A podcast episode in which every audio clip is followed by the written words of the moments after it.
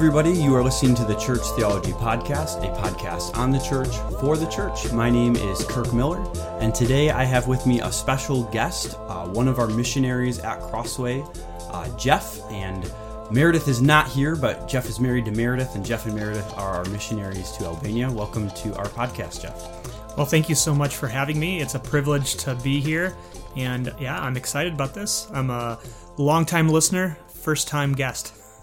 Nice. Yeah. So we're glad to have you. I think this is uh, the cool thing about the age in which we live. Like even 10 years ago, being at another church, I was telling you before this, like just feeling, you know, we had missionaries and even being in leadership at that church, I never felt like super connected to the missionaries or even like I knew them very well. But with technology advancing, we have the ability to do video calls, you know, connect with people over email easily. And now even a podcast where the goal of this podcast really if you're listening to this is to try to provide an opportunity for Jeff to kind of share a profile of who they are and the ministry they do. So it's just a, meant to be a, nice way for you guys who are listening to be able to get to know Jeff and Meredith uh, specifically Jeff here who's with us and uh, just learn more about their ministry and a nice way for you all to be connected to what they're doing on the missions field to know how to better pray for them yeah, this is definitely uh, an opportunity that I'm sure someone like Adoniram Judson or or those missionaries from hundreds yeah. of years ago would it would just boggle their minds. But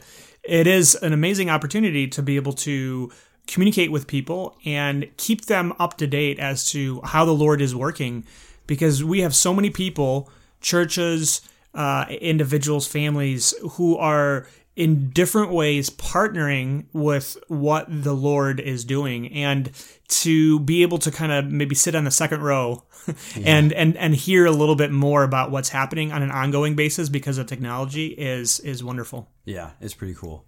So let's just start off by letting me just hear let us myself and the listeners hear more about you and Meredith and your family and just just who you guys are in general. Sure. So uh, I am married. I'm married to Meredith, and we have three kids: Olivia, Jude, and Liam. So we uh, left for the mission field, specifically the country of Albania, uh, about five and a half years ago. So the summer of 2016. Uh, I grew up on the mission field myself. Came back for college. Uh, went to Taylor University. That's where I met my wife Meredith, and we got married after college. And missions was always on the radar screen. It was something that we were praying about, we were thinking about, we were talking about. But then life happens, and before you know it, we had three kids, we had a mortgage, we had a minivan, yeah. student loans. Um, I actually, uh, after working a couple years when we got married, I ended up going to law school and uh, did three years of law school, and then was working as a business lawyer uh, here in Milwaukee. And uh, basically, through Crossway and through a small group that we were in, long story short, the Lord really made it clear to us that He wanted us to not simply think about missions, but actively take steps towards becoming a full time missionary. Uh, what that meant for us um, specifically with my professional background and Meredith's professional background, she worked in the mental health space. She worked at a psych hospital for 10 years. Those are things that I, I think we'll get into later, but uh, they it really formed who we were as missionaries and in many ways the ministries we were involved in. Uh, so we are just finishing up a, uh, a home assignment furlough, as they used to call it, back in the States. And we head back to Albania in just uh, a couple of weeks here, about six weeks. So, yeah, we're, we, we've been telling many people uh, about what the Lord's been doing in Albania, and uh, I'm excited to continue talking about that here. Yeah. So that's how we had the opportunity to speak face to face, as you've been with. So Crossway is like your your sending church Correct. in that sense, and so you kind of been back in the states for almost coming up on a year now. That's right. That's and right. So we figured before you head out, it'd be good yeah. to get some of this stuff recorded for any. I'm thinking of even future members who maybe yeah. haven't had a chance. You know, say a year from now, someone who comes to the church and hasn't had a chance to meet you guys. Hopefully, this would be a cool way to get to connect with you. So you said you grew up on the mission field. Where where did your parents serve? Sure. I was born in Belgium in Western Europe. I lived there for 15 years, and then moved to Germany. So my uh, dad was involved in theological education overseas, Okay. taught at a seminary, uh, but then also was very involved in, in a uh, local church. Um, and um, then he also got into counseling and started the first uh, counseling Christian counseling center in uh, Belgium. And so my childhood was basically Western Europe, uh, and that's one of the- that. It's it was it's, it was interesting because Albania, even though it's it's in if you you may or may not know where Albania is, but it's in southeast Europe, so it's right on the Mediterranean. Greece is kind of below us. And if you think of Italy as a boot, if the boot kind of kicked back, it would kick Albania right in the face. So that's kind of the location of, of Albania. And even though from a mile standpoint or a kilometer standpoint, it's not that far from Western Europe, it, it is it is thousands of miles uh, Culturally. culturally, economically, in, in so many different ways. And so even though uh, being a missionary kid helped me in so many ways in terms of having a different perspective. And I think, at least for me, making the transition to Albania a little bit easier. Sure. Uh, it, it wasn't. It's it's it's it's apples and oranges in many ways. Yeah, like it's not the. It was you grew up on the mission field, but a different mission field. Correct. Correct. Yeah. Cool. Uh, what, tell us a little bit about Meredith as well. I know she's not here, but as much as you can fill us in on some of her background. Sure.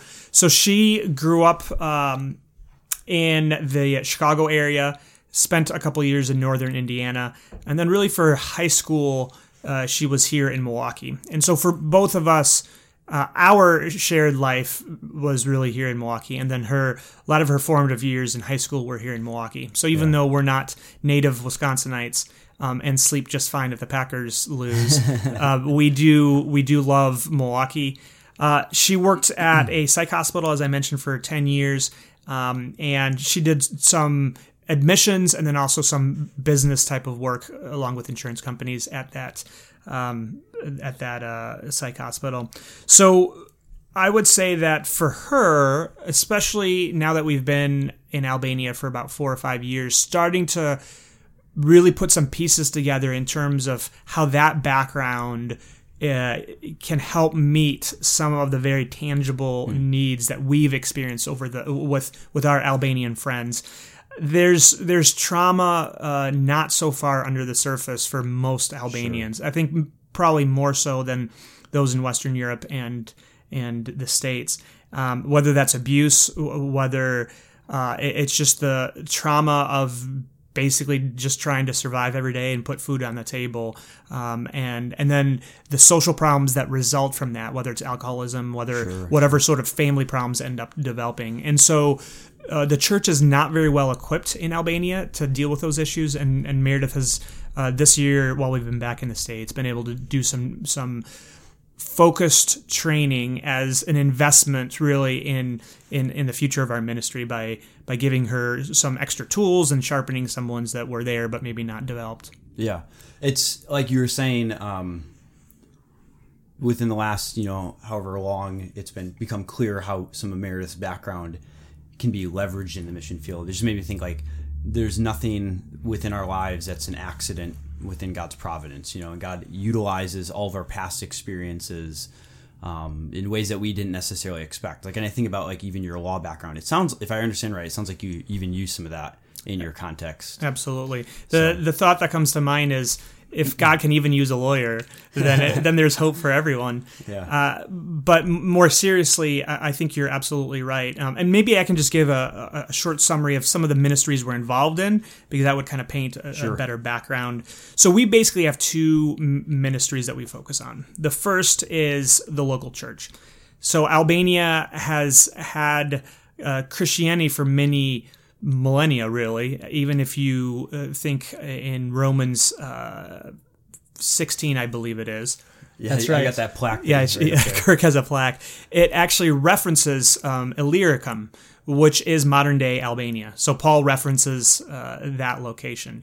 But more recently, because of communism, especially from about 1940 to um, to 1991, there was communism, very harsh communism. Think North Korea today. Was it a part of the USSR or No, it was it- just its own thing? It was its own thing. It was not part of Yugoslavia. It was not a part of the USSR. In fact, at one point, they pushed both China and the USSR away because they didn't feel like they were harsh enough and strict enough in their communism, which tells you uh, how it intense it was. And so, because of that, eh, one of the ways they did that was by having there be forced atheism. So there was no religion for basically 50 years. So when we think about the Christian church in Albania, even though it existed uh, millennia ago, it disappeared in just 50 years. And so out of communism, there were about 12 known underground believers. And so Whoa. the church had to start from from scratch really in 1991. And so we're involved in a local church and have a desire to support uh, Albanian pastors. Right now, there's about 0.4% of the population who are believers. Let's say that's maybe 12 to 15,000 individuals. So I think from a missiological standpoint, the Albanian church is at a place of maturity where Albanians ought to be the ones who are the pastors. I think gone are the days for internationals to to to be the pastors. That was the case in the 90s, and I think there's been a healthy transfer of power. So that so to kinda- transfer of discipleship and yeah, shepherding. But the, the idea of like rather than maybe how just thinking of if someone's kind of working from the assumption of like, hey, a missionary goes in and they serve as the pastor. Like that has happened in some contexts. Yeah. You're saying at this point, and maybe that's appropriate at times, but you're saying at this point in Albania's transition from kind of that into like its post-communist context, where That's you're right. seeing the church kind of grow back, is it's at a point where you have indigenous pastors. That's and so you're just trying to come alongside Exactly. and equip them. So even though they are at a place serve, where they can, they ought to be, and they are the pastors. One of the areas of um, one of the gaps really is that a lot of those pastors don't have any training, uh, and so for instance, our church is uh, we're probably a little larger than your average Albanian church, and we have about thirty to thirty-five on a given Sunday. So churches are small. Um, in our church, I would say that about um, 80% of those, maybe 90%, have become believers in the last 10 years. And there are no second generation believers. So when it comes to what does church look, look, look like? What does uh, discipleship look like? What does fellowship look like? Um, what does church discipline look like? Yeah. uh, either they've never experienced it or they've read a translated book on it. So sometimes that's really where I think missionaries right now, and I have a, I have a feeling this is probably the case in a lot of countries. This is where missionaries can can serve that purpose and support. So I'm an elder at the church. At this point, it's just uh, uh, the the head pastor and myself. Uh, we have an elder in training who hopefully in the spring will become an elder. Um, I preach occasionally. I do the budget. I will s- sweep when it's my turn to sweep. So really, whatever we can. Yeah. Uh, and then we also do provide uh, some leadership for some of the outreach ministries. So Meredith and I, just based on the fact that we're Americans and English is our first language, uh, we can kind of be that shiny object when it when it comes to an English outreach, uh, English language um, outreach. Like teaching people English as a second language. Or Yeah, something? that's right. Yeah. So we have a very good uh, response when we advertise that, and we very much see it as we're meeting a, a a felt need. But more than that, it's a great way to develop relationships. Uh, over half of the believers in our church became a believer through an initial English as a second language uh, contact through our church. So it has been very effective. So that's that's one side of the ministry. The the other side is something that really I'm I'm involved in, and less so Meredith. And it goes to something I was saying before, which is and and you'd re- uh, referenced, which is uh, our background, specifically my background as a business lawyer, um, is unique slash weird for for kind of what you would think of as a typical missionary. I think most people probably think of missionaries as either being church planters involved in education somehow, uh, and I that's that wasn't my fit. I'm actually going going uh, taking some seminary courses right now. My background is as a as a dumb lawyer, and so the question really when God first called us very clearly, I was very open to it. He had been working on our hearts, but one of the questions I had was, does this mean I need to go to seminary? Lord, I, I, I'm a lawyer. What what does that mean? And really replace that for you listeners with whatever you are if you're not in full-time ministry yeah. or even if you are in full-time ministry maybe you don't feel like that uh, there's a place for you but i'm here to say that there there is a place in fact i think that the future of missions is going to look more like people like me than maybe a traditional missionary, meaning a church planter, or someone involved in education. And I think usually when people say that, what they mean is well, it provides access to uh, restricted access countries. Yeah, you can get a work visa or something. And and actually that's great. I don't actually even mean it in that regard because for instance in Albania, uh, visa pro- is is not v- obtaining a visa is not an issue. So the but the reason I think it's helpful is because there are people who typically the local church, at least this is the case in Albania, does not do a good job of reaching. So I'm thinking people in specific sectors of society. Maybe it's doctors, nurses, people in the arts, people in the sciences. Uh, in my case, people who are in the business world and the legal world. Our church and many other churches aren't doing a good job of reaching those people. And so, be, through my background and through the ministry I'm about to talk about, we're able to build a bridge, a very natural bridge into those communities. And uh, those communities are also not naturally going to walk into an evangelical church. Yeah. So it's a really a way of expanding the influence of the the local church in Albania.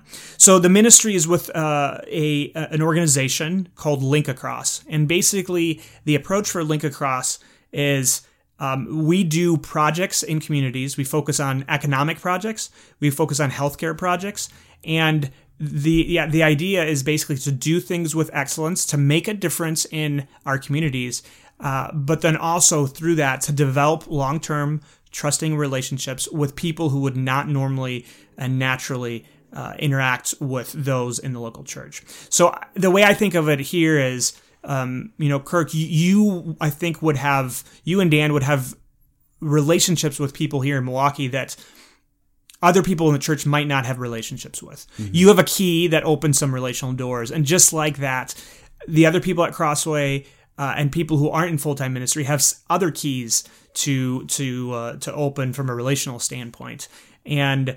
Uh, so at Link Across specifically, one of the things that we're involved in, just based on uh, understanding what the needs are in Albania right now is we do some training with with uh, business owners, with entrepreneurs, um, help train them, mentor them, and then ultimately, if they have a, a good business idea, we'll provide them a loan, a micro loan. Hmm. And so the idea with with that for for that uh, Link Across project is really looking around and understanding that that is a felt need. Um, there's only one country in the world besides Albania that has a higher percentage of its youth wanting to leave the country, and that's hmm. Haiti, the country of Haiti. Mm-hmm. Um, Haiti's gone through just continues to get pounded with yeah. natural disaster after natural disaster, and and so in some ways to be second behind Haiti in those type of metrics is, is not a good thing because no, it's a very desperate no. situation in Haiti. But about 70% of the youth in Albania uh, would leave in a, a, heartbeat if they were given the opportunity. And that's that comes from a place of economic desperation. Uh, and so there's the idea that, that we have of trying to meet that felt need and through that in both word and deed to be able to share the gospel of Jesus Christ. Yeah. Um, I definitely don't think that's the only way. Yeah. But it is one that I am uniquely equipped at, and uh, doing it in partnership with a local church is what I think makes it work. Uh, because our desire is to ultimately share the gospel, and we do in in the context of one-on-one relationships. And if there's any interest, we're able to connect them to a local church. So in many ways, I see us as uh, even though we are a parachurch, we're we're just tentacles extending from the local Sure, church yeah. to to try to uh, bring people. In. Yeah, right. So it's neat to see. Like, I think it can be an encouragement to people that God has gifted people in different ways and um, through ex- different experiences as well as skills, even training, you name it. Lots of different ways God has made us who we are, and that ministry is not a one size fits all sort of a, approach. Like, like someone's gonna there. In other words, we can have sort of stereotypes of what a certain type of ministry is to look like missions evangelism in ministry in the church you name it and it's just a good your your guys' life is a good example to show like how god can use us in creative ways you know faithful to the gospel appropriate to biblical convictions um, that even the fact you guys are you know doing your ministry connected to a local church you're able to kind of funnel people into that body of believers um, but finding creative ways to use who you are that maybe maybe are a little bit outside of the box of what we typically think of. And i think that maybe could be an encouragement to someone listening to think of like how has god equipped you gifted you experiences you've had or maybe you can serve in ways that are not you know the stereotype of what you might think ministry is limited to That's right. An interesting story that I think uh, underscores that point. I think there's people in our in Disciples Church. That's the name of the local church that we serve in uh, or at in Albania. Uh, there's many dear friends at Disciples Church who probably still don't completely understand what I'm engaged in and the work I do with Link Across. what does jeff do yeah, exactly. And they, I, I don't think they get it because they're uh, so all in in this local church that just naturally they would think, well, of course I would, you know, that Jeff should be full time here at this local church. However, there was a, a couple that became believers through the church about two years ago, and they've become dear friends. And um, I was talking to the wife, and the wife is uh, she works in finance for the government, and it's it's uh, kind of ironic because immediately she was like, "Well, absolutely, that's what you should be doing. You should be out in the, those sectors of society in order to bring people to the church." I almost think that because she had just become a believer, uh, she had a different perspective as to maybe how she came to the faith. Yeah, she had a different perspective as to the way that the church interacts with society, uh, and so I just thought that was interesting that she understood the the approach more so than many of the people in the church Yeah. who who maybe it's not like they're antagonistic by any means, uh, but they just probably don't completely understand it. yeah Um, and, and that actually gets me to something else that I, I get really excited about, which is this tie between your faith and your profession and your work.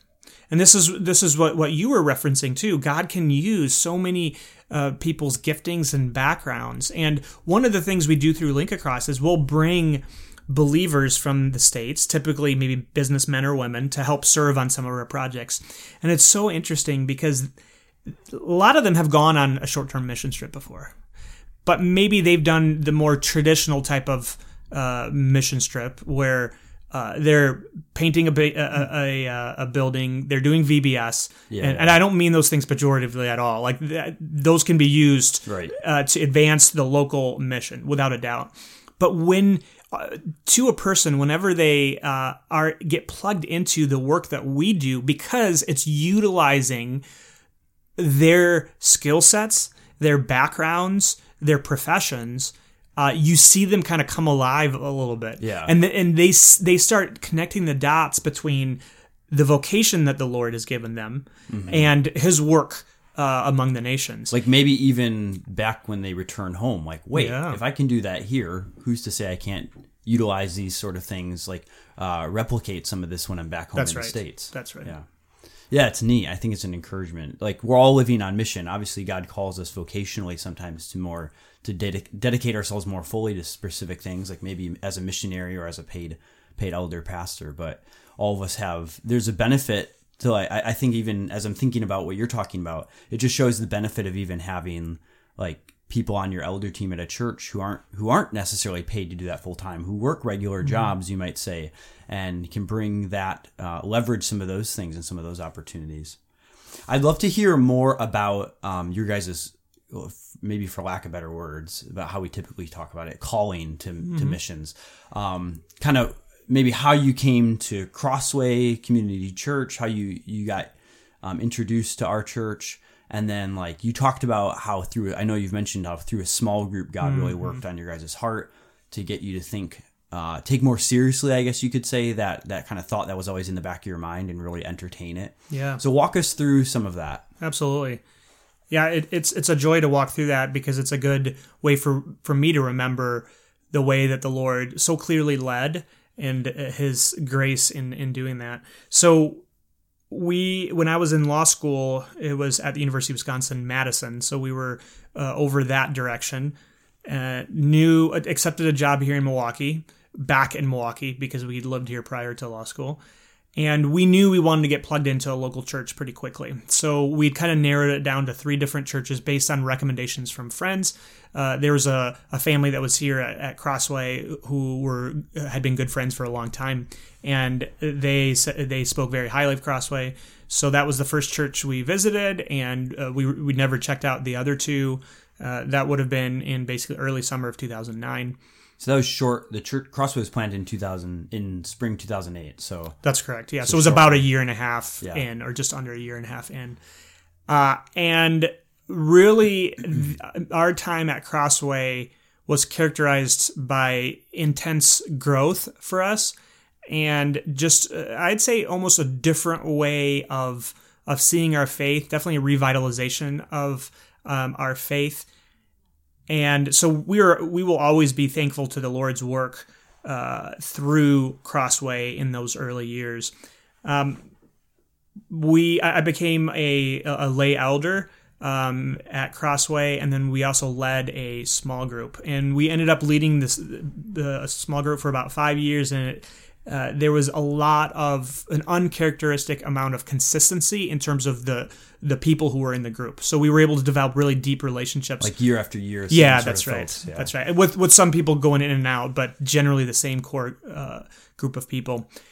One year, we decided to read David Platt's book Radical. Uh, I don't know if any of you have ever read that. Our experience in reading it was. Uh, I would I characterize it as we kind of wrestled through the book, Yeah. um, in that there's some things he says that we were just kind of just wrestling through. Is this right? Is he overstating it? Is he not uh, stating it um, uh, correctly? But that's that's good. That's if you're only reading books that you completely agree with, I think you're missing out. yeah. And I do believe that uh, some of David Platt's statements were intentionally, you know, he puts it at a nine so that knowing you're at a three, so that you hear it at a six. Yeah, yeah, yeah.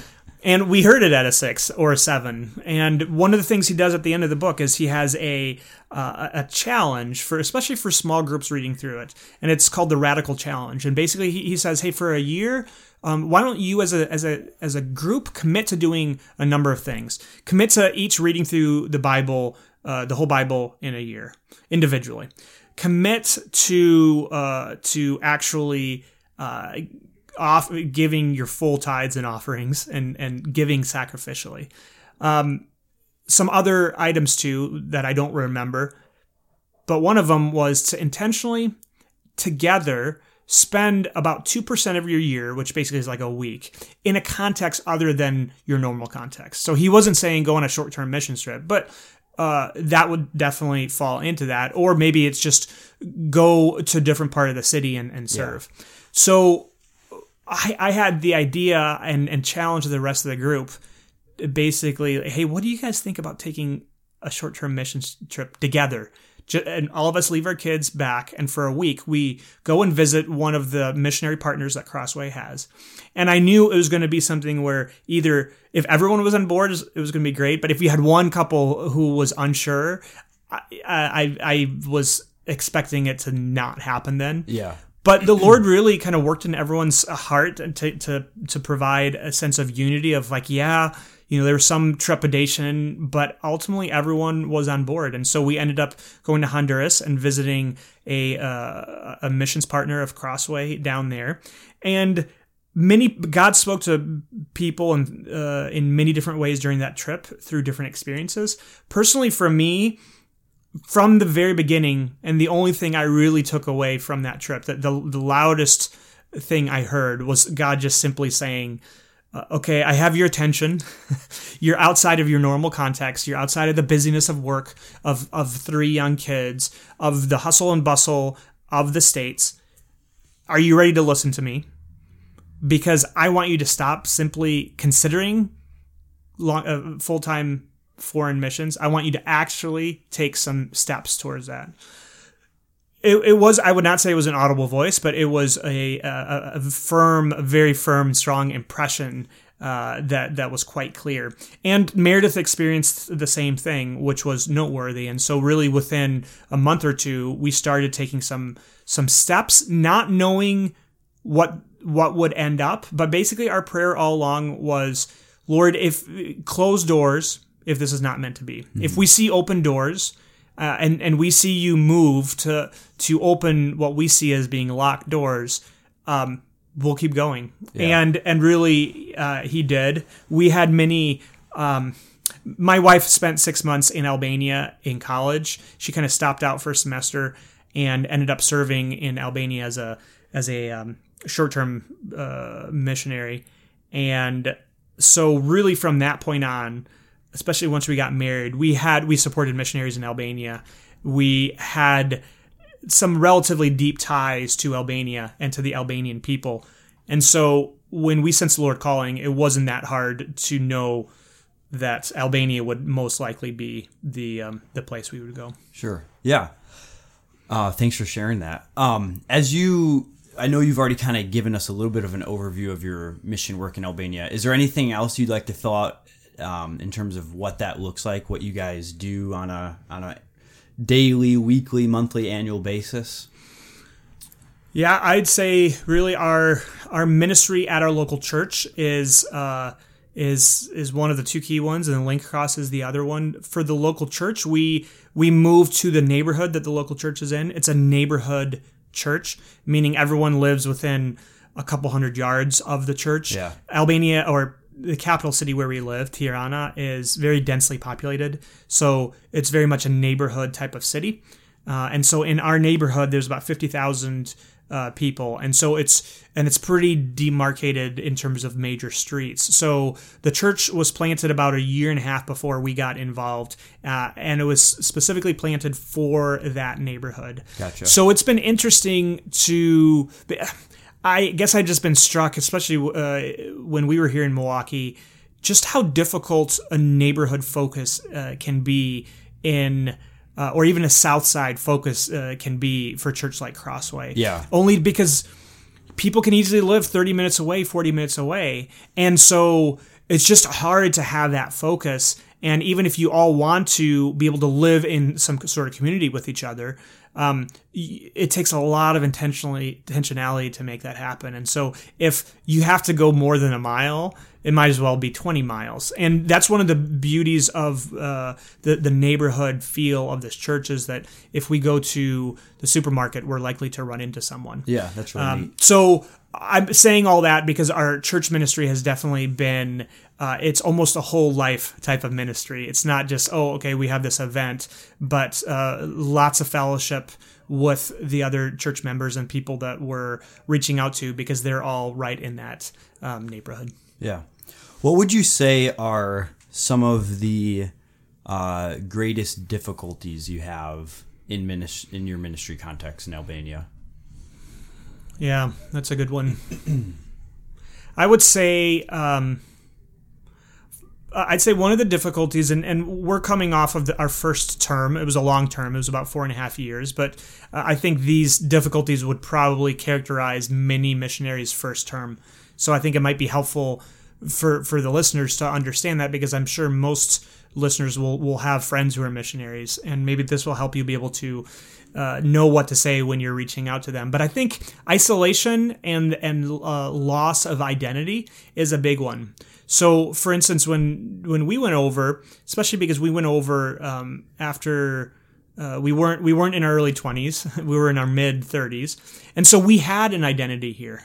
Um, for a lot of people, if you would say my name or we can apply this to anyone else. You ha- things come to mind, S- certain qualities, um, capabilities, personality traits comes to mind, and you're able to articulate yourself for the most part. You're able to converse without a problem. When you go over to a, different country and try to start learning the language, that all gets stripped away. And you can, at best, in those first couple months, communicate like a toddler, and no one knows anything about you. They don't. you- You're no different than the next uh, foreigner, and it it just it can be trying and difficult, especially if you've had um, some success in, in a career or in school or, or any sort of success to be able to, to to be put in a position where you're utterly dependent on the Lord, and uh, it really you have to have a firm conviction that the Lord has called you there, uh, and.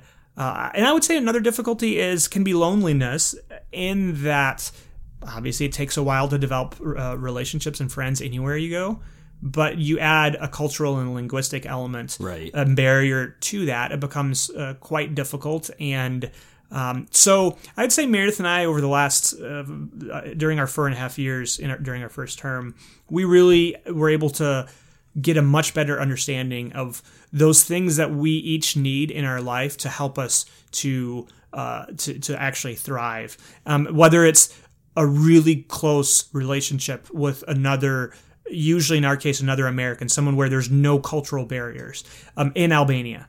Uh, and for, for both me and for Meredith, that has been huge.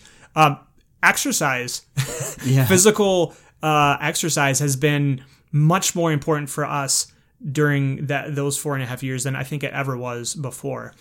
Um, so you're, you're a big runner, right? yeah, well, I enjoy running.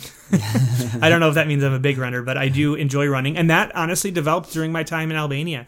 I think I look back and I it it started my second year of language learning. So we took about uh, between 18 and 24 months to learn Albanian, and you see great strides in the first really the first year, and then it slows down. You're still learning.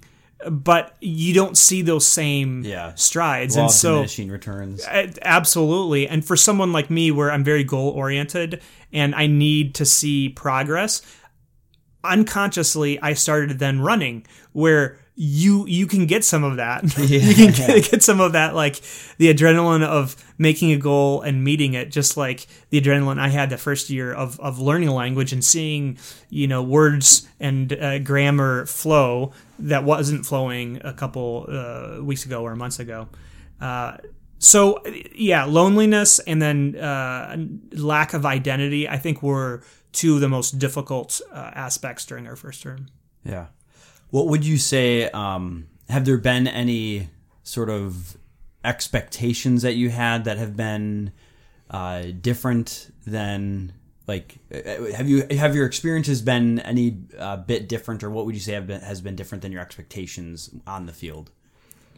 Yeah, I, I'd say the. I'd say I don't know if this was an unmet expectation, but I think it is a, a unique difficulty or something that's much more difficult than I thought it would be, and it it actually relates to uh, preaching and teaching in Albanian, and just the difficulty of I forget who exactly came up with it, but there's that scale in missiology of kind of c- cultural distance, and then and it's like the, the C zero, C one, C two, C three, Right. and so C zero would be no cultural distance. So it would be when let's say Kirk is preaching at Crossway. For the most part, there's really no cultural distance. C one might be if you go to uh, let's say uh, a, a another church in maybe the north side and you'd preach or you'd preach in an ethnic community ethnic church or something like that there'd be a little bit more distance but on the on the whole you'd be able to communicate Still American, still English speaking, but, but maybe coming from a slightly different cultural base. Subcultural difference. Yeah. Uh, and then as you progress up the scale, the cultural distance widens. And so, even though I speak Albanian quite well at this point, um, even though I feel like I'm putting putting in the interpretive work uh, in for the passage uh, and trying to understand what's the original, what was the intended meaning by the author, how would that have been received by the original audience, and then the last step that you typically make is then what does that mean for your for for your audience, Yeah. for those for the hearers that are going that you're going to be speaking to. Well in this case, there's an extra layer because I need to then also understand well, what, how is that going to be processed by an Albanian audience? Yeah. And there are different connotations to things. There are entirely different uh, ways of thinking. It's much more of a circular um, reasoning than it is than it is like a, a logical um, Linear. linear type Yeah. of thinking. And so that has been difficult because sometimes I think I'm communicating, but maybe I'm not. they, Yeah. they understand the words that are coming out of my mouth, but maybe sometimes not the thoughts and the intentions behind those words. Yeah. So that's that's been difficult. I, I don't know if that's been an unmet expectation, but I think probably so. I think I had an expectation that that would be much less difficult than it actually Yeah. is. Or maybe I can ask. I feel like I didn't ask that question like terribly precisely, but even or if it's even just like things that you uh, didn't expect that you had to adjust to Hmm. once you got on the mission field. Um, like things you had to learn on the way that you weren't necessarily, or maybe even plans that have changed, or Yeah. anything like that. Well, for us, uh, there there were significant plans that changed. That changed. Um, I I think of a, uh, a story when we were raising support. We interacted with uh, some friends of my parents, and he he was a lifelong uh, missionary and had raised his support uh, for you know had been raising support for forty years. And so we sat down with him, and he said.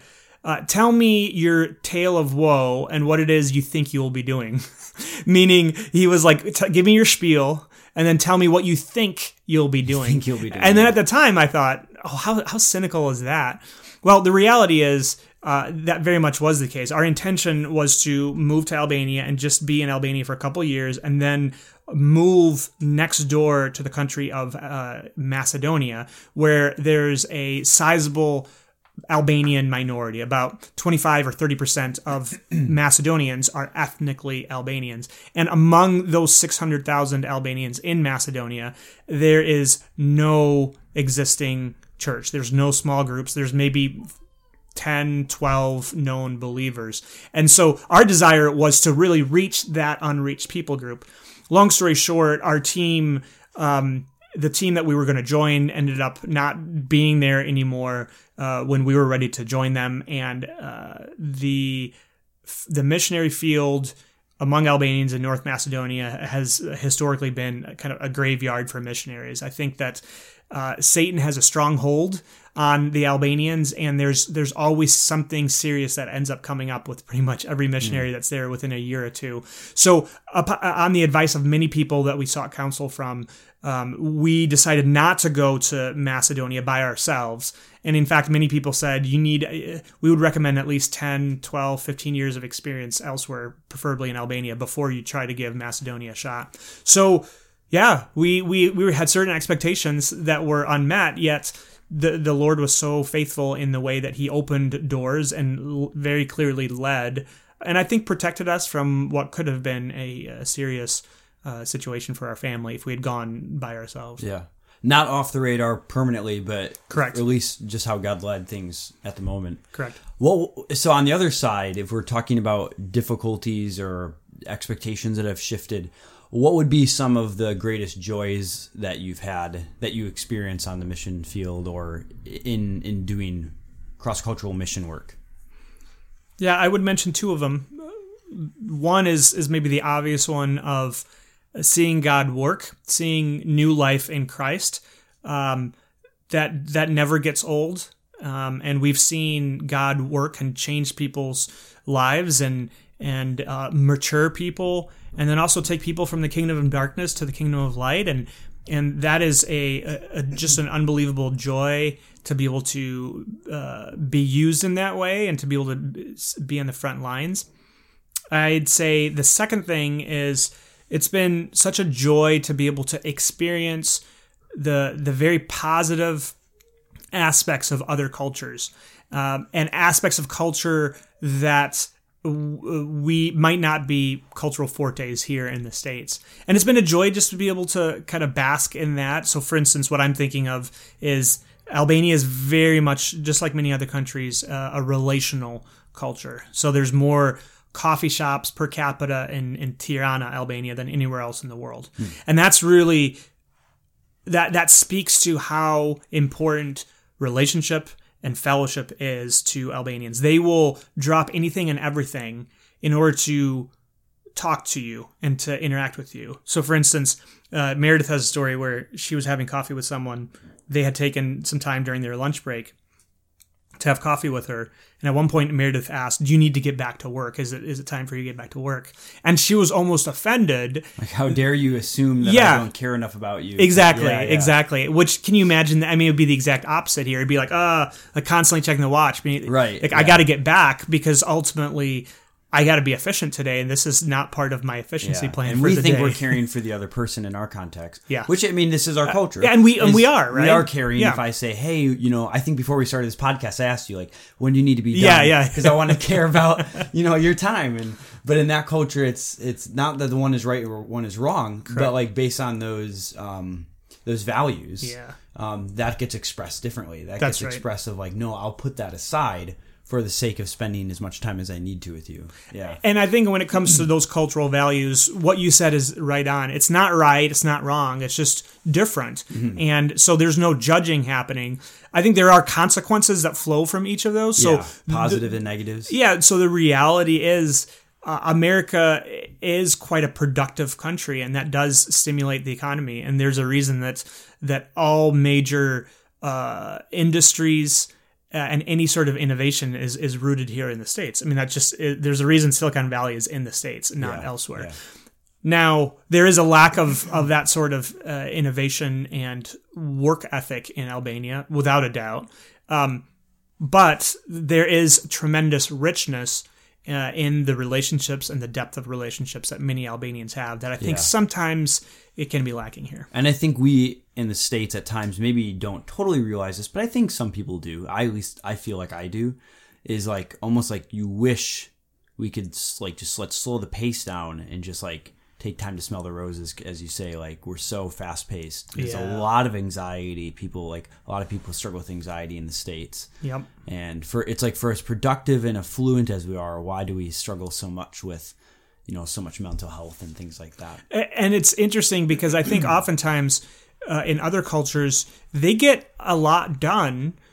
It's just not planned that far ahead. Yeah. And so in Albania, if I wanted to uh, meet with someone, even if I wanted to have a, a meeting with um, Pastor Marcel, who's the pastor at our church, and if I tried to schedule it for two days from now, he'd be like, talk to me tomorrow. Like, we're not going to schedule that out. Like, it's just not done. You just don't schedule more than 24 hours ahead which was quite a change of pace for someone like me who when i was practicing law i was working at a, a, a law firm where and this was common practice in the in, in the legal industry you bill in six minute increments in tenth of an hour increments. So you go from billing six minute increments to not being able to plan ahead 24 hours ahead Yeah. you know and it's just a total change but there's there's a lot of uh, value and, and goodness there. So that's definitely that, something that's been a joy Yeah. While we're on cultural uh, matters, I'd love to uh, just kind of um, tap into your cross cultural experience. W- what cross cultural lessons would you would you think you'd be able to share to our American church context in terms of things that you would say you've learned through the cross cultural experience, strengths and weaknesses you see in our in our context, our cultural context, things we can learn from the Albanian church. Maybe just riff on some of that for a while. Yeah, uh, and I guess my disclaimer would be, uh, I'm by passport I'm an American, and from like externally you would never know that I'm not you know a red blooded American. Yeah. But there there because I grew up overseas, there's many aspects of the American culture I just don't get. Yeah. So I, I would say that in some ways my viewpoint. Uh, is just as limited as everyone else's. Yeah, I mean, we, you can't speak obviously omnis- omnisciently Yeah. to these things. Uh, You're just one one guy, but you're but you're also saying even on top of that, you you grew up in In Belgium, Belgium, yeah, and then how yeah. so how many years did you spend in America? Uh, so we would come back. We came back on furlough for one full year and then a couple summers, and then really at the age of eighteen, going to college was the first time I was really back in the states. Yeah, Um, so at this point, I've spent more more of my life outside the states than I have in the states. Uh, but I, I I think one thing that um, especially this past year I've I've just been very cognizant of and I think I've observed is there is a richness that develops when a, a very small percentage of a population in the country are believers. There's a unity that develops because you, for the most part, and there's exceptions, but for the most part, you cling to each other Right. because of the truth of the gospel. Full stop. Yeah. okay, do you are there secondary and tertiary uh, and lower rung issues that you might disagree on? Yeah. absolutely. Yeah. But there's not the quote unquote luxury of saying we're going to break fellowship over that because there's 0.4% of the population who are believers and you, you need the all, all the unity and fellowship and support that you can get. So i definitely see um, and there's there's there's exceptions but i definitely see that as being a strength. Um, i think in the states sometimes uh, that can be that can play itself out too intensely of those divisions on minor issues. Um, but on the flip side, there is a tremendous strength uh, based on just the the depth of the church here and the depth of resources within the church that exists that Yeah. is is lacking uh, in in you know abroad. Um, so that's definitely something I've noticed is just the uh, the tendency for tribalism that I've seen, especially recently within the Christian, the the evangelical church. Um, I, I would say something else that's that's been noteworthy has been the influence that I think the uh, evangelical church in the states has that they don't even realize that they have as it relates to um, the rest of the, the Christian, the global Christian church. So an example of this would be when when COVID hit, we were in Albania. There was a, a very intense lockdown, um, meaning tanks rolling rolling through the streets, and uh, we couldn't leave our house except for an hour to get groceries, and we had to get government approval for that. So quite a different experience than here. Yet some of the uh, positions that certain influential pastors within the evangelical uh, uh, churches took in the states, as it related to how they w- would interact with government regulations, th- those were being watched very closely by uh, Christians around the world. And in some ways, it might not be fair to those pastors in the states because every situation is different. So even the situation here in Wisconsin was different than the situation in New York or California. Right. So if there's a pastor in California who's acting a specific way and maybe taking a stand in a in a specific way as it relates to government regulations, Yeah. um, that's a very localized uh, set of facts. Right. But that influence, th- th- those nuances maybe aren't being Translated. translated and, and heard. Yeah. And so I don't know exactly what to do with it, but I do. It, it was noteworthy uh, to me how closely Albanian Christians, in some ways, in, in an unhelpful way, were listening to pastors in the states as it related to very kind of local and context specific issues. and I just think it's something to be to, to, to note. Um, yeah, it's something to note. Yeah, that's interesting. I know I've spoken to Canadian pastors who have said likewise in their with Canada, us. Yeah. us being not far, and some of the influence that some more popular pastors can have, like with online, and how much influence that kind of spreads abroad. So Yeah. yeah, it's an interesting observation. Um, what's it been like coming back to like in terms of things that have stood out to you about the American culture coming back for this year? Yeah. yeah just things that we might not we might just take for granted having you know kind of like fish in water we don't even notice it around us but what maybe some things that you've noticed about our culture um, on this return trip Yeah, and and maybe they're not even cultural observations as just uh, maybe more logistical observations. I mean, I know the first time I came back, within the first 24 hours, m- my top three observations were, "Wow, the roads are so wide," um, "Wow, everything is so expensive," and then, "Wow, people are so nice." A- And so that says probably more about Albania than it does the states. Yeah, but those are kind of the first things that, that hit you, or at least that hit me. Uh, I do think that I'd be interested in Meredith's answer to this because as a missionary kid, this is kind of what we did, right? We'd come back, we'd switch between cultures, come back to the States. you got used to it So I got used to it and I kind of knew what to expect yeah Um, if there's anything that struck me, it was uh, just yeah, America is a very comfortable and convenient country. And and that was a sweet relief for us because in Albania it is so incredibly difficult to just do very basic things. So for instance, the the percentage of your life that you have to spend just dealing with the basics is way higher in Albania than it is here. And by that I mean paying bills and just like the very basic things you get, get Yeah. the car register, get the Yeah. emissions test, right? Those have been made very uh, convenient for us. Yeah. Um, so even yesterday, I had to get a, a tetanus booster before I go back, and uh, you know, log online, Walgreens, Subscribe. Like go. make an appointment. Fifteen minutes Yeah. later, I'm there. Super efficient. Yeah. Um, and and so I think that that's an observation related to America, but that really ties into I think culture too, because we have an expectation now of convenience and culture. Right, yeah. Hmm. And I think even in Christianity, um, there is this expectation of ease, of convenience.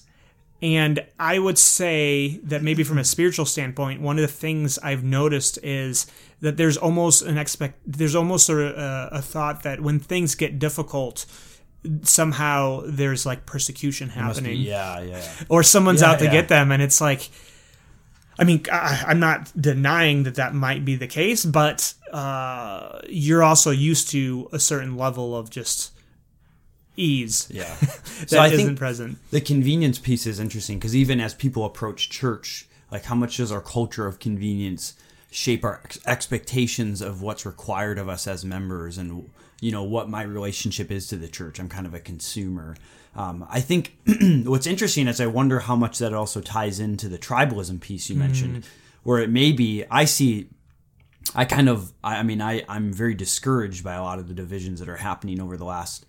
Um, if tribalism has always existed in America, it feels like it's only increasing in the present moment, and I'm very discouraged by folk by the fact that there's a lot of folks who would agree theologically but can't seem to put like work through some of those differences or put them in their proper, you know, um, proportion.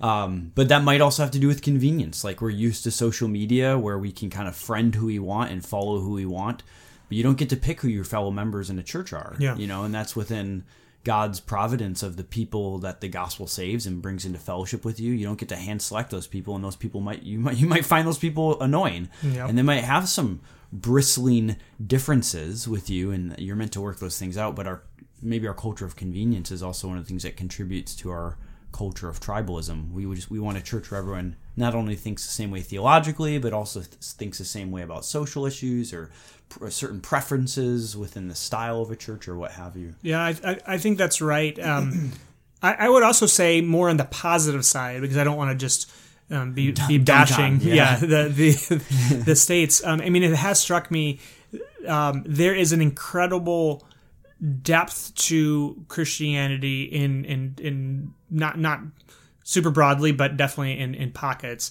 And there is a uh, tr- are tremen- tremendous resources, and by that I mean both monetarily, but also by that I mean uh, whether it's books, whether it's training, um, and that is lacking. Both of their, those are lacking in, in other places. Um, Sure, sure. uh, so I take Albania as an example, very much lacking. And one of the things I'll, I'll just share that I've been wrestling through, and, and I don't know, I don't know where I've landed on this, but it's this issue of how sustainable ought local quote unquote indigenous churches, how how how sustainable ought they to be financially?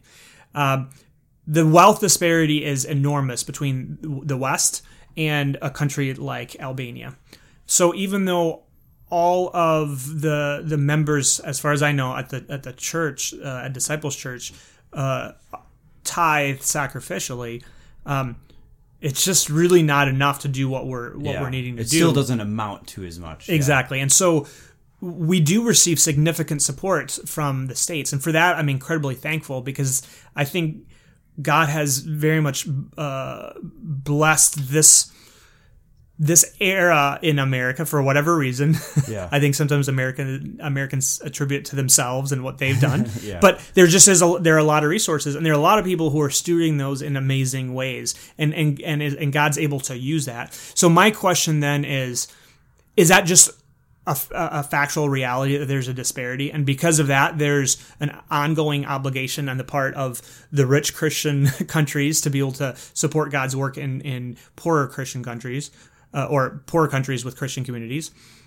Or is the ultimate goal to be able to find a way for those churches to be more self-sustaining? Mm-hmm. And one of the things that we, we, we do through Link Across is we work with, so for instance, there's a project that, that I'm engaged in right now through Link Across where there's a pastor of an Albanian church whose parents have a house that happens to be in a uh, an UNESCO heritage site. So it's a beautiful, basically, castle up on a hill that has like a hundred houses in it, and it's one of the top destinations, tourist destinations in Albania. And they've approached us as Link Across, and basically with the idea of we would love to convert this house into like a hostel or an Airbnb or something, and then ultimately with the profits of that, be able to help sustain this church mm. uh, financially. Yeah. So I love every aspect of that. I love that they've approached us because we have some of the business mm. know-how to be able to, uh, and and some of the logistical okay, let's do a business plan, let's figure out financial projections and make this work. Uh, so I love that thinking, but I guess what I'm saying is uh, ultimately I'm still wrestling through is there an end goal, an ideal, yeah. or is it just more understanding the reality as it is currently in, in the world right now and encouraging uh, those that God has blessed to steward uh, well? And maybe yeah. it's both and. Because I know, I imagine you're probably wrestling through the question is kind of like that. There's that book, When Helping Hurts, yeah. almost like how is it uh, sometimes to is, is it going to be helpful long term for for one party to be dependent on another financially? Or is that going to stunt and have and have repercussions in other dimensions? Yeah. So I, I don't necessarily have the answer to that. I think, and but, and I, yeah. I I haven't read it but there's there's there's a counter book that was published. Hmm. um it I forget the name of it but it's it's when helping and then it's not hurts but it would be the opposite of whatever that is. And it basically goes point by point and saying almost maybe the more the argument of there's an obligation on the part of those that God has given much to to steward that well. Yeah. And we should focus on that should be primary as opposed to uh, just saying, well, figure out a way for it to, to, to work because our money is limited in right, this in the yeah. West. Yeah. I mean, think about that, I think about the same thing with some of the churches in parts of our city, Milwaukee. Um, mm. Like uh, one of our partner churches on the north side they're they can't pay their pastors full time. Mm. So it's you know like what does that look like for them? So, yeah, yeah.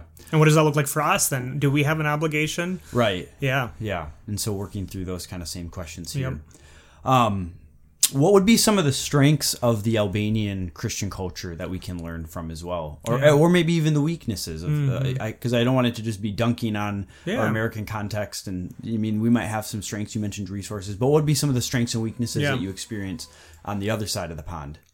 I think that there is a, a depth of faith that only. Uh, a situation where there may they may be experiencing because they're experiencing in many cases social um, ostracization or families who have rejected them. There's a faith that that creates. Um, so people who, because of their faith, have been rejected by family members. The result is that, in oftentimes, that their their the faith that they have in the Lord, the depth of that faith, and then the trust that they have in the Lord, I think often is I don't see in the states a lot. I don't see in my own life. yeah, uh, I was raised in a Christian uh, home, and I've never struggled with assurance of faith. That's just not something I've struggled with. But just the immediacy of prayer as as a as as something that they would fall back to. like to, an instinct. Instinct, yeah. absolutely. Um, so that's a huge. That's a that's a that's a massive positive of kind of cauldron of of suffering and difficulties in their life has has produced a faith that is very genuine and and quite deep. Um, I, I think that another positive uh, is the fact that uh, Albania, I don't think actually I mentioned this, but Albania is majority Muslim. It's a majority Muslim country, and because there are uh, more than a few believers, it's it's not massive, but there are more than a few believers they are able to start sending missionaries to places that Western missionaries would not be able to easily go. And so they've been sending missionaries to places like Turkey. Uh, that's kind of been the, the, the main place. They've also been sending missionaries to a place like Bosnia, other Muslim countries in the area, even starting to, to think about sending to the Middle East. And an Albanian uh, who maybe grew up as a Muslim but is a believer now is going to have a, a different impact and then also just practically have a different opportunity from a visa standpoint to get into some of these countries. So that's a that's a, a rich opportunity that the lord has given the albanian church. Yeah, that's super neat. Um, maybe as a final kind of segment, um, I, would love to pick your brain, let you kind of speak to us on how you might challenge um, someone from our church or someone listening here about how they can think about missions. Like, what, what would you, how would you encourage someone to think about missions, or um, you might be thinking about doing missions themselves? Like, how would you encourage them to do that? Yeah, absolutely. Uh, I guess the first thing I would say is, uh, as someone who came from, uh, let's say, this the secular workplace, uh, don't feel like a second class citizen as a second class Christian because you are spending the vast majority of your week uh, working as an accountant in the suburbs, working uh, behind the cash register at Subway, working as a plumber, whatever it is. That's that is uh, a field that God has uh, given you, Yeah. and in fact, you are are operating in that C zero range, right? Meaning there's no cultural distance between you and your coworkers. Yeah. God's given you an opportunity to be able to to to uh, be a witness to them, and I think of also even if there's some C1 or some C2 opportunities, maybe meaning there may be people that God places in your ordinary life uh, who are maybe immigrants coming in, right? Yeah. So in Milwaukee, there's a huge Rohingya community that's come. Yep. God is bringing the uh, the nations uh, to America, and so if you don't sense the Lord calling you to go, uh, that is that's fine. He's bringing the nations here. Be be faithful where God has placed you, and maybe a prereq- prerequisite is that you sense God's calling where you currently are. Yeah. Yeah. that that you do believe God has placed you where you are. yeah. Now, if you do sense God maybe doing uh, a, a work in your heart and specifically calling you to missions, um, I, I would say uh, make sure that if you're married, that both husband and wife are are feel the exact same way. I've I know of more than a few missionaries who ultimately end up leaving the field, and when you really get down to the root issue, it's because they maybe weren't both 100% on board. Right. Um, and then I would also say take some, uh, take baby steps. So if that means you take a vision trip for a, a week or two um, to a country that you might sense, uh, you know, an affinity with, or you know some people there, uh, that's worth every uh, hour and uh, penny that you invest in that. Um, I, on that on that front, I would also say don't feel like you need to have a specific calling to a specific people group or a specific country. Uh, I, relate this to in the business world. Entrepreneurs, uh, I think so many entrepreneurs will start a business, maybe in an industry that they're not passionate about. If there's innovation in the waste management uh, field, do you think those people are, are like are enthusiastic and passionate about waste management? No, they see a need and they respond to that that need and opportunity. Uh, and I think in some ways there could be an analogy to the, the missions world. I just don't wouldn't want someone to say, ah, I mean, I really sense the Lord calling me, but I don't know. I don't sense a strong love for the Romanian people or for the Chinese people. So because of that, I'm going to wait till he specifically, you Yeah. know, makes Like a country. over spiritualizing it. Yeah. Exactly. Yeah. Um, and so, uh, and then the last thing I would say is uh, trust in the Lord every step of the way. Uh, don't assume that you're going to experience what I think I've referred to as like 747 uh, transformation, meaning thinking that just because you get on a Boeing 747 and you go to the mission field for the first time, that all of a sudden there's going to be this transformation in who you are, in the sins that you struggle with, in your sanctification. Yeah. You're the same pre- person that you were before.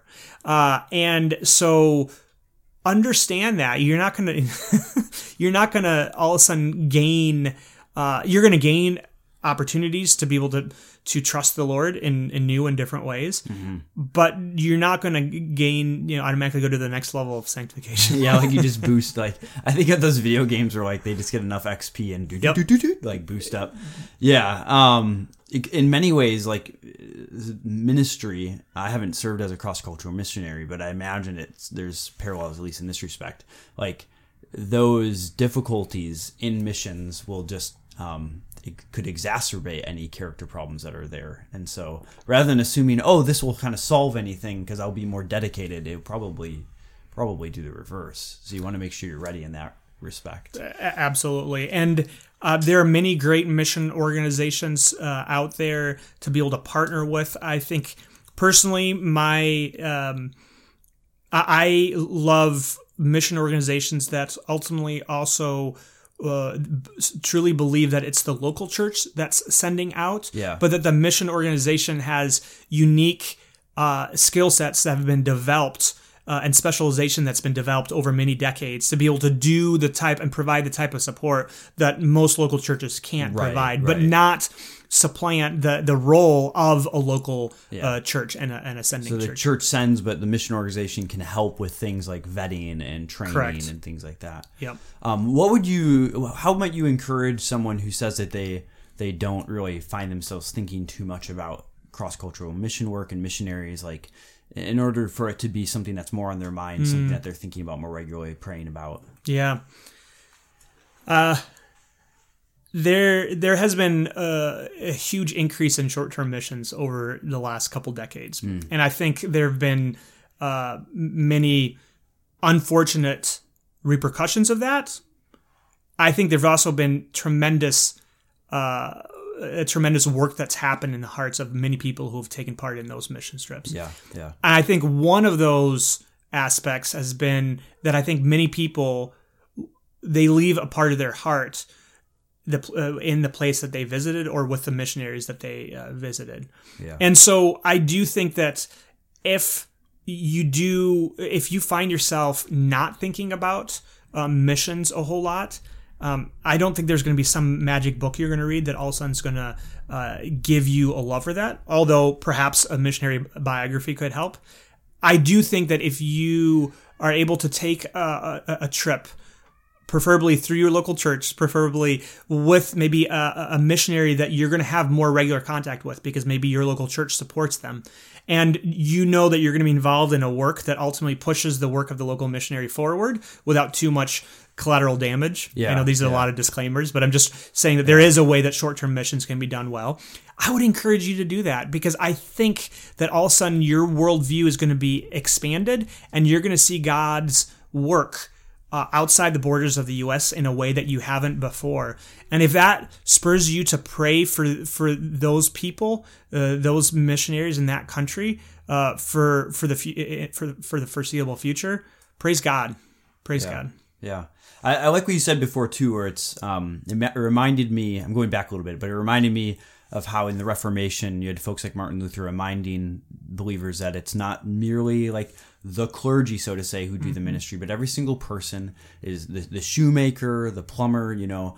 Um, what's that nursery rhyme? The, the the candlestick maker and all that like kind of stuff. Like they're all called to be, they're all called to do ministry, and they're even in our employment, in our vocations, like that is it. we can do that as unto the Lord, as Paul says in Colossians. We can offer those things up to God.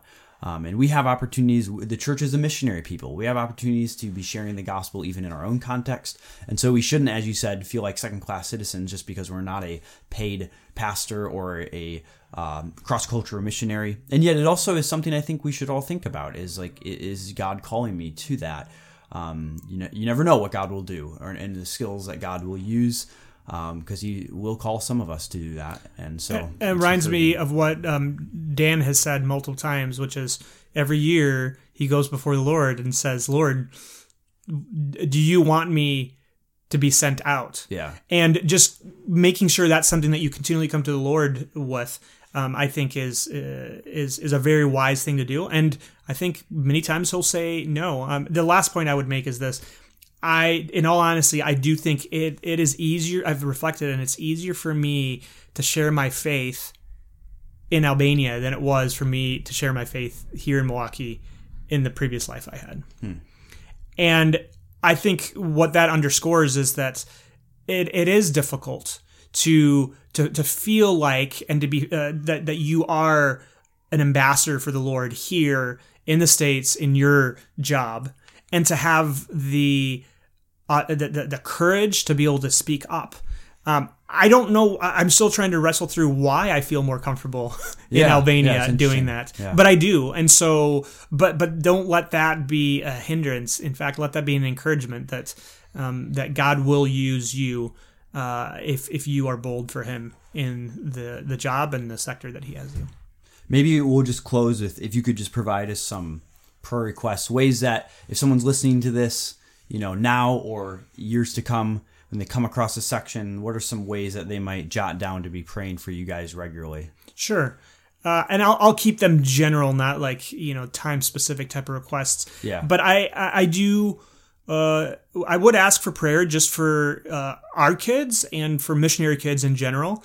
Uh, I think sometimes for mom and dad, it's uh, we we felt a very specific call by the Lord to to uh, leave our lives here and to start a new life uh, abroad. I think sometimes our kids. Um, they didn't really have a vote in the matter. Yeah. That being said, if God is calling mom and dad, God's calling the whole family. And so I do affirm that. But do pray for missionary kids. Uh, It can be difficult to um, always feel like you're saying goodbye, you know, saying hi and then goodbye. And that's what I'm seeing with our kids now. Um, they've made friends and now they've done this enough where they're recognizing, okay, now we got to leave again. Um, and also then not totally knowing where home is. Um, Albania feels like home, but it's not totally home, and America kind of feels like home, but it's not totally home, and that's where you get this phrase "third culture kid." It's this third culture that's kind of a mix of the the, the home and the uh, foreign culture. Uh, so pray for missionary kids, um, and ours specifically, Jude, Olivia, and Liam. Uh, pray for God's continued work among the Albanian church. Pray for depth. Pray for unity. And pray that um, as we start thinking through maybe church planting in other locations, um, when is that time when a church is stable enough where maybe the pastor uh, can then go and start another church uh, and plant elsewhere? I don't think we're there yet, but it's definitely something we want to be thinking about. So pray for that. Um, and I, I think finally pray specifically for the Albanians in Macedonia, um, as there is no Christian community and the uh, Islam that they practice is much, much stronger and stricter than the Islam that is practiced in Albania. And because of that, much more persecution. Uh, so those are those are the three prayer requests uh, specifically. Great. Well, thanks, Jeff, for coming on and sharing with us. And yeah, I I guess we pray that this podcast is an encouragement to others who are listening to it as they think about God's work around the globe, how they can uh, partner in that either as um, one of the members of your sending church, having a having a partnership in the gospel ministry you're doing over in Albania, um, as well as thinking about their own potential call to missions and more opportunities to be aware of what you guys are doing and praying for you guys. Thanks. Thank you, Kirk.